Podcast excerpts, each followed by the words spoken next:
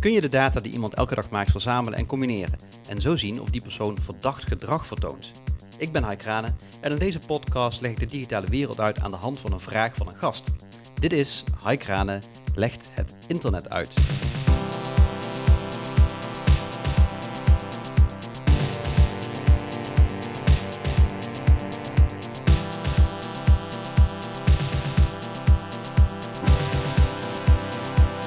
We gaan het dus vandaag hebben over hoe je data verzamelt en hoe je daar verdacht gedrag in kan herkennen. En die vraag die kwam van Sonja Alferink en die zit hier tegenover mij aan de keukentafel. Goedemorgen. Goedemorgen. Sonja, jij bent zelfstandig journalist en je schrijft vaak over emancipatie en gelijkheid. Dat klopt. Zijn er nog andere dingen die we van je moeten weten? Nou, ik heb net een kindje gekregen. Tenminste, een half jaar geleden alweer. Maar uh, uh, dat is hartstikke leuk en vermoeiend. Uh, en daar, uh, nou, daar staat wel een groot deel uh, uh, van mijn leven nu uh, van in het teken. In dit geval was ik de uh, niet-biologische moeder. Mm-hmm. Uh, en ik heb al een stuk geschreven over hoe dat nou ja, is en welke twijfels en angsten ik daar uh, van tevoren over had. Uh, en daar wil ik eigenlijk uh, professioneel ook veel meer mee gaan doen. Ja, dus meer schrijven over het roze ouderschap. Exactly. Oké, okay. Nou hartstikke leuk. Um... Ik heb je natuurlijk eerder gebeld, zodat jij je vraag kon stellen. Ja. En uh, toen zei jij dit. Een tijdje geleden was er die uitzending van De Wereld Draait Door. Uh, en daar waren de verleiders te gast. Dus die uh, uh, vier acteurs. Uh, die hebben toen forse kritiek geuit op uh, de A I V D. En behoorlijk wat beschuldigingen eigenlijk geuit over hoe zij gegevens combineren. Dus data combineren. Nou, het is in ieder geval forse kritiek ook op die uitzending gekomen. Uh, later is de minister daar gaan zitten met die acteurs uh, om een aantal dingen te weerleggen. Uh, ze hebben ook uh, een aantal uitspraken wel teruggenomen. Maar ik weet wel dat die discussie vooral ging over uh, vanuit de verdediging vanuit de minister van wij doen dat helemaal niet. Maar mijn vraag is eigenlijk, uh, zou dat wel kunnen? Technisch. Om al die data te combineren. En op basis daarvan iemand, uh, nou ja, als een verdacht of een persoon met, met verdacht gedrag misschien te markeren. Uh, dus los van de vraag, mag het en doen ze het wel of niet, kan het? Ik heb hier wat persoonsgegevens, alsjeblieft. Oké. Okay. Ik weet niet of je deze persoon, persoonlijke kenmerken herkent. Oh, wat grappig. Geboren Nijmegen vierentachtig. Nou, klopt natuurlijk. Was op eenendertig juli tweeduizendacht in Petoui in Slovenië. Was op vijfentwintig mei tweeduizend vijftien bij een manifestatie omdat Radio zes moest blijven in het Vondelparktheater in Amsterdam. Ja, ja klopt allemaal natuurlijk. Ja, ja. Ik dacht, uh, um, ik wilde eens kijken wat ik van jou zou kunnen vinden op het internet. Um, als ik niks van jou zou weten behalve je naam. En wat mij eigenlijk opviel bij jou, dat vond ik best wel uh, interessant. Zeker omdat je zegt van, ik heb toch eigenlijk niet zo heel veel kijk op. Uh, mm-hmm. Dat ik eigenlijk relatief weinig echt persoonlijke gegevens oh. van jou kon vinden. Nou, dat is goed nieuws. Ja, want ik vraag me af, is dat iets wat je bewust misschien uh, niet online hebt gezet? Ik denk de afgelopen jaren ben ik daar wel veel bewuster mee bezig. Of eigenlijk minder mee bezig. Dus ik zet minder op Facebook bijvoorbeeld. Um, ik denk in het begin had ik daar totaal geen uh, besef over of ideeën over. Dus was ik daar, denk ik, zoals iedereen uh, veel makkelijker in om dingen te delen. Foto's en van alles. Maar ja, sinds ik op een gegeven moment uh, honderden vrienden tussen aanhalingstekens had. En ook toch wel dat steeds meer die discussie werd gevoerd over het gevaar tussen aanhalingstekens van dingen online zetten. Ja, ja ben ik daar toch wel om die reden wat voorzichtiger uh, mee geworden. Uh, maar waar het me dus in die eerste vraag over ging, is inderdaad het voorbeeld wat uh, de verleiders toen uh, uh, naar voren brachten in die uitzending.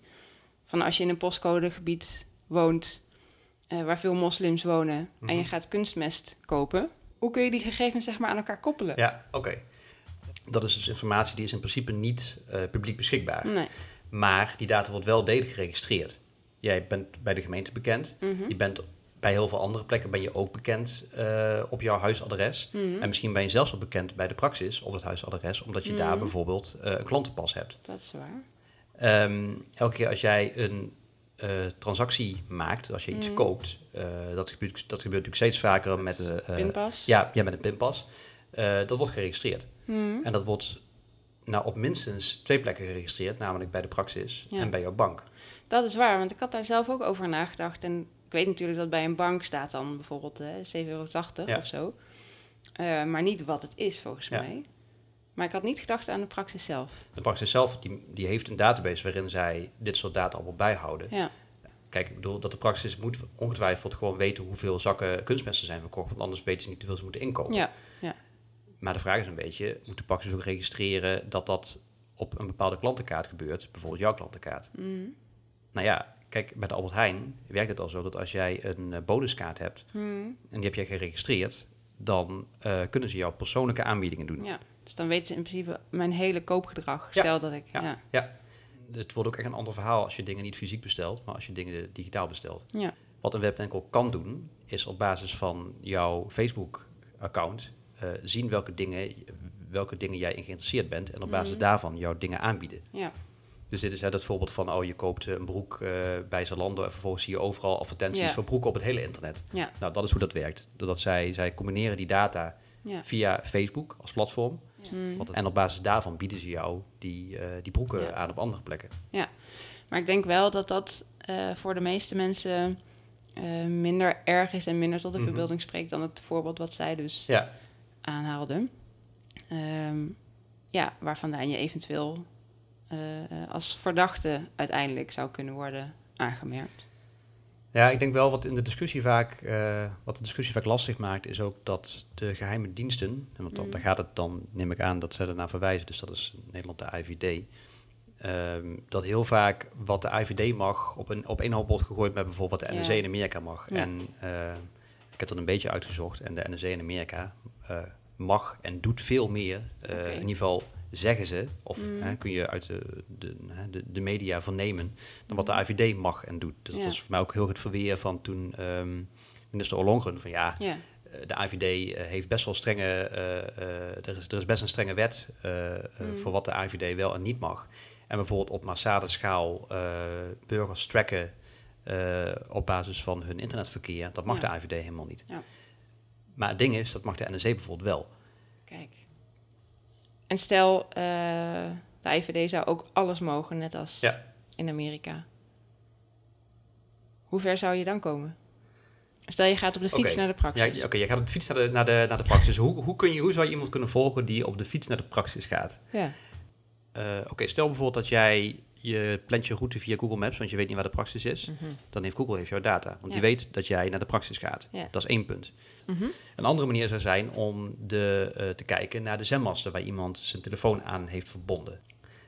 En je zou ook nog kunnen kijken naar... Uh, nou ja, bijvoorbeeld stel dat jij iemand een appje hebt gestuurd... en ja. zegt, ik ga nu naar de praxis toe. Dat is ook nog een manier ja. om, te, om te... Dat is heel direct eigenlijk. Ja. Misschien nog wel de makkelijkste. Uh, ja, waar het niet dat je dan ook de data van...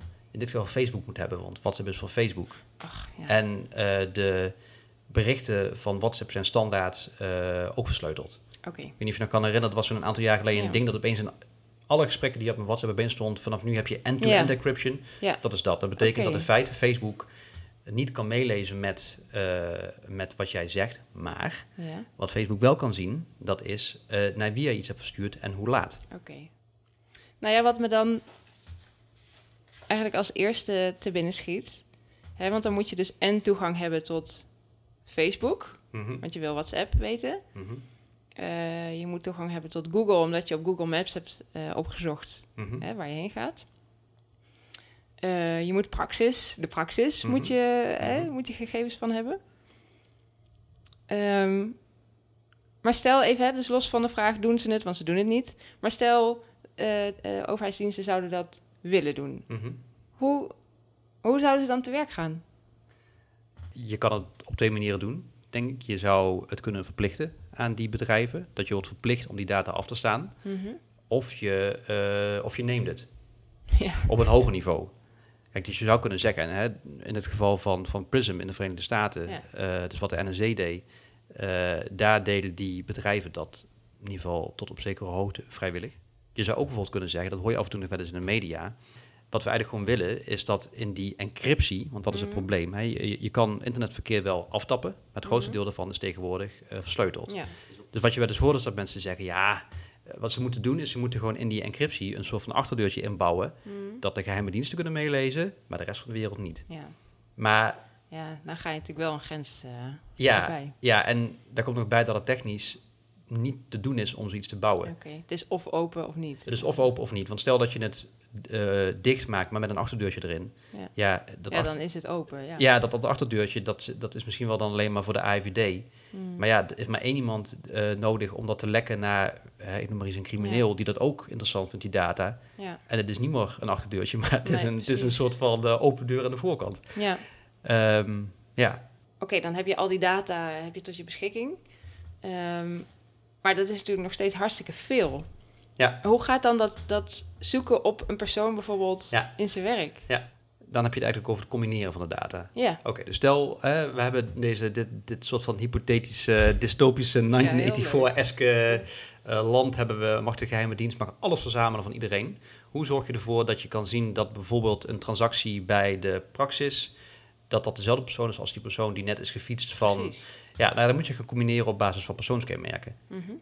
He, je zou bijvoorbeeld kunnen zeggen, nou, check gewoon op... oké, okay, je, uh, je hebt iemand die fietst weg, we weten waar die persoon woont... Uh, mm-hmm. we zien dat er een transactie gebeurt bij de Praxis, dezelfde persoon. Ja. Maar ja, stel dat mijn vriendin ook op hetzelfde adres woont... Ja, precies. Kan ook mijn vriendin zijn geweest. Ja. Kan ook, uh, weet ik veel, iemand zijn geweest uh, die hier via Airbnb...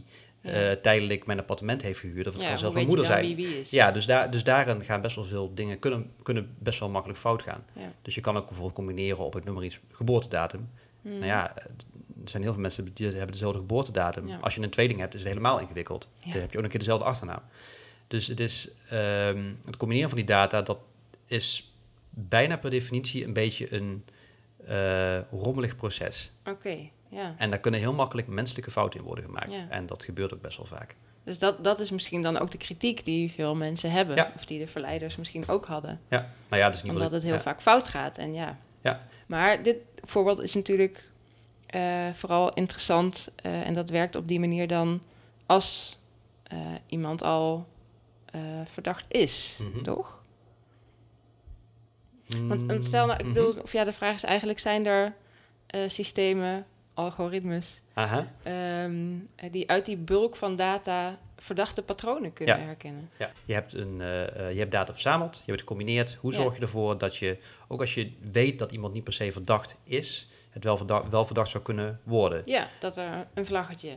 Ja, dat er staat, ja. deze persoon heeft een kans van negentig procent dat hij zo dadelijk een moord gaat plegen. Hè? Dat is... Uh, nou ja, er zijn uh, absoluut wel bedrijven die claimen dat ze dat kunnen. Mm. Er zijn zelfs bedrijven die dat uh, gebruiken. Om, uh, uh, of in ieder geval claimen dat ze dat gebruiken om uh, gedrag te herkennen. Bijvoorbeeld, een, um, je hebt een, uh, een systeem van I B M, mm-hmm. uh, wat onder andere wordt gebruikt door de politie in Memphis. Mm-hmm. Uh, die zegt dat, hun, uh, dat, de, dat de criminaliteit met eenendertig procent is gedaald omdat ze dat systeem gebruiken. Mm-hmm. Omdat ze kunnen herkennen op basis van een algoritme, ja. daar is het weer, dat je uh, kan zien, oh, uh, er is uh, een grote kans dat deze persoon iets gaat doen wat niet mag. Mm-hmm. Um, maar ook daar zit best wel een, hoop, een hele hoop mitsen en maren in. Omdat het heel op basis van uh, neurale netwerken gebeurt. Mm-hmm. Een, uh, een soort van ding wat je traint op basis van uh, trainingsdata. Mm-hmm. Dus wat er bijvoorbeeld gebeurt is, oké, okay, uh, je hebt bijvoorbeeld een, een, een bedrijf in Israël, dat heet Faceception. En dat bedrijf dat claimt dat zij alleen op basis van een foto van iemand kunnen herkennen of iemand uh, terroristisch gedrag kan vertonen. Zo. Wat, er, wat er dan in feite gebeurt bij zo'n bedrijf... Uh, ik weet niet precies wat ze doen, want dat is natuurlijk ook een geheim... maar uh, hoe, je, uh, uh, hoe je dat zou kunnen aanpakken... Stel, je hebt een set waarin je, laten we zeggen... duizend foto's hebt van uh, bekende terroristen... dus mensen die zijn veroordeeld uh, voor terroristisch gedrag... Ja. En je hebt een set van duizend mensen die dat niet zijn... Mm. dus onschuldige mensen... dan train een algoritme om... Uh, als je daar een willekeurige foto ingooit, hmm. uh, te checken, uh, waar lijkt die het meest op? Ja, oké, okay, dat snap ik. Um, maar hè, ik zou me er nog iets kunnen, bij kunnen voorstellen als het dan gaat om bepaald gedrag of zo. Mm-hmm. Uh, maar ja, een uiterlijk kenmerk, dat, dat, ja. dat, dat, dat snap ik dan niet. Hoe, hoe, hoe je dat... Ja. Ik bedoel... Ja, kijk, voor een computer zijn het allemaal cijfers, hè? Dus, dus of je nou zeg ja, maar, maar, dan, ja. dan maar dan leg je een link tussen hoe iemand eruit ziet. Ik, bedoel, ik snap wel het systeem mm-hmm. van hè, duizend uh, Uh, je gooit duizend data, zeg maar, in. Ja. En, en die vergelijk je met één specifieke data. Dat snap ik wel. Mm-hmm. En ik zou me er nog uh, iets bij kunnen voorstellen. Uh, ja, als het gaat om, om gedrag, wat je toch iets meer zou kunnen koppelen aan misschien uh, voorbereiding hè, van een mm-hmm. aanslag of zo. Maar uiterlijke kenmerken, ja. Dat, ja. Waar kom je dan op uit, zeg maar? Wat is dan het gemiddelde van, van ja, dat vind ik heel gek. Ja, en het, het is ook um, het is best wel gevaarlijk, omdat het, het, ja. het punt is namelijk... Uh, Uh, je hebt een, een, een, een, dat noemen ze dan algorithmic bias. Mm-hmm. Dat is dus dat je een bepaalde, ja, hoe noem je dat, een vooroordeel gaat krijgen. Ja, maar dat je precies. eigenlijk het algoritme eigenlijk traint met dezelfde vooroordelen die exact. Wij hebben. Ja. Dus, maar ja, je, ja je, je kan op basis van een gezicht, kun je ook andere dingen bijvoorbeeld zien. Hè? Je kan ook, dat is ook een algoritme dat, uh, daarvan claimt men. Ja. Uh, daarvan kunnen ze bijvoorbeeld zien uh, op basis van Instagram-posts of mensen... depressief zijn. Dus dat zou betekenen dat je aan, aan iemands gezicht... dat daar bepaalde kenmerken in zitten? Ja, ja, en het punt is ook nog een keer... wat die kenmerken zijn, dat weet je niet. Omdat hmm. neurale netwerken uh, zo werken... dat je er heel veel data in gooit... maar hoe het netwerk ja. dan precies tot de conclusie komt... Hmm. dat weet je eigenlijk niet. Ja. Nou ja, ik, dat, volgens mij kwam dat ook in... een van die twee uitzendingen van D W D D aan de orde. Uh, hè, dat op een gegeven moment dus... Uh, nou ja, dan bekend is waar je woont... Uh, hoeveel geld je verdient, uh, je leefpatroon, wat je behoeftes zijn. Uh, en dat op basis daarvan uh, uh, nou ja, dan een voorspelling gaat worden gedaan met wie je trouwt. Mm-hmm. Uh, en dat dan alvast een huis wordt gekocht. Mm-hmm. Uh, zo van, hè, dit past bij jou. Mm-hmm. En daar kwam dan de grootste maar. Uh, als je dat bij ons doet, krijg je twintig procent korting.